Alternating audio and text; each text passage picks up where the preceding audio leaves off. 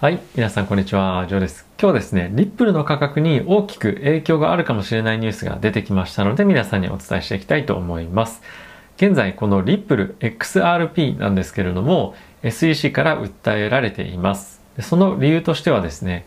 リップル XRP って証券なんじゃないの？と。であれば、しっかりと届け出をして、かつ当局 SEC の管理のもとに運営されないといけないんじゃないですかというようなことを言われています。で、もう約ですね、かれこれ10年弱ぐらいですね、エプエあのリップルが市場で出回って、えー、からです、それぐらい期間経っているんですけれども、まあ、急にですね、こういった話が出てきていました。で、その前にもですね、いろんなヒアリングが行われていたにもかかわらず、まあ、その際にではですね、証券という認定はされてなかったんですよね。逆に言うと、まあ、他の仮想通貨も含めて、リップルに関してはまあそういった規制の対象となっていなかったし、SEC としてもずっと何もやってなかったんですが、まあ、ここに来て、このリップルっていうのは、まあ、あるこのなんで XRP が通貨なんですけどもこのリップル社が発行してみんなが取引しているものと考えるとこれって、えー、しっかりと管理されるべきもの株と何が違うのこれ証券なんじゃないのと。で一方ビットコインとかっていうのは何かに基づいてもしくは誰かが保証して発行してるものじゃないので、まあ、これは証券ではないよねっていうのが、まあ、この2つの大きな違いかなと思っているんですけれども。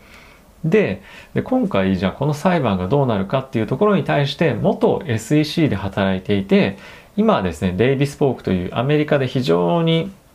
有名な弁護士事務所ローファームのパートナーである方がですね、YouTube にて、まあ、対談でコメントをしていたんですけれども、まあ、今回ですね、この SEC はリップルとの裁判に負けてしまうでしょうというようなことを言っていました。で、まあ、理由としてはなんですけれども、まあ、結果的に、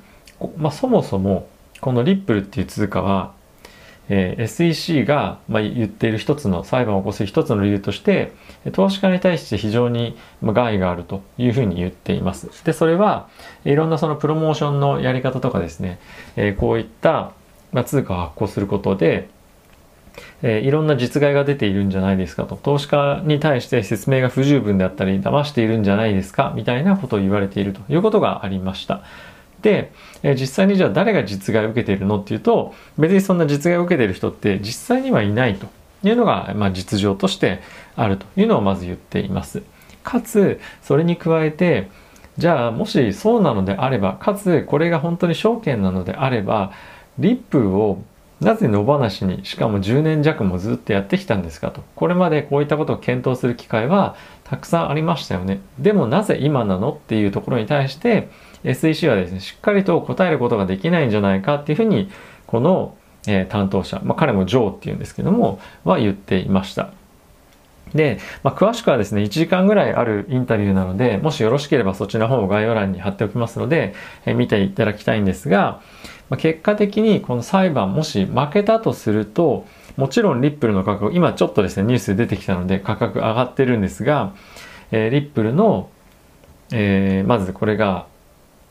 SEC に届け出をしなくていいというところに、えー、まずなりますよね。もし、あの、今、地方裁判所でのこういった裁判行われるんですが、まあ、これがですね、もし負けたら、えどんどんどんどんその高いレベルの裁判所に、まあ、上告っていうんですかね、あの、まあ、そういったことを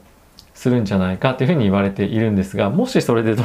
あの、最終的に言って負けてしまった場合っていうのは、このクリプトカレンシー、仮想通貨に対して、まあ、大きく影響が出るんじゃないかと、まあ、中央政府としてこの規制が非常に難しくなる状況にもしかしたらなるんじゃないかでそれどういう意味かっていうとよりこの仮想通貨というものが市場で使われやすい環境になるんじゃないかっていうふうに言っています。なので、今回のこのニュースはですね、リップルに対しても非常にいいニュースであり、かつ仮想通貨全体にとってもいいニュースになり得る可能性っていうのはあるんじゃないかなと思っています。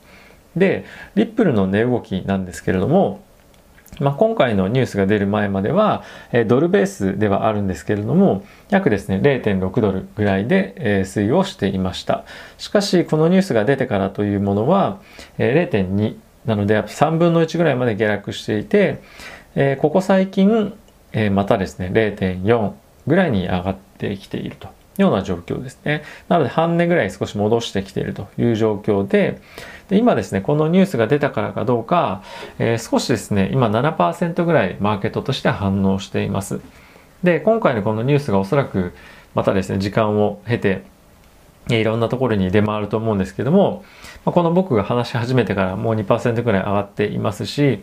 結構注目されるニュースになるんじゃないかなと思ってます。まだですね、裁判が、えー、最終的にどうなるかとか、まあ、見解としてですね、あまり述べられているものとかっていうのはないので、実際にどうなるかっていうのは、詳細は不明ですし、まあ、日程とかっていうのも、えー、まだちょっと詳しくはわからないので、どうなるかっていうのは、まあ、今後注目だとは思うんですけれども、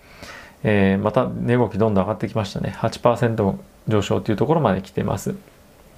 なので、えー、比較的最近のニュースフローを見るとリップルに対して前向きなニュースばかりが結構出てきているというのが今の現状じゃないかなと思うので、えー、僕も一応リップルホルダーなんですけど、まあ、一旦大きく下げても、まあ、そこでホールドしてるというような状況にはなっていますが、えー、もしまだ皆さんもお持ちのようであればもう少し待ってみてもいいんじゃないかなと思います。あ、すごいですね。どんどん上がってきましたね。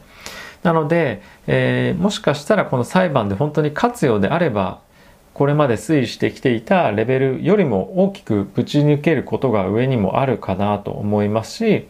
え他のクリプトカレンシーに関してもですね、ビットコインもイーサリアムも上がってくる可能性もあるんじゃないかなと。イーサリアムに関しては来週ですかね、えっ、ー、と、先物取引もできるようになりますし、まあ、こういった環境が徐々に整ってくれば、クリプトカレンシーの価格の上昇というのは今後も期待できるんじゃないかなと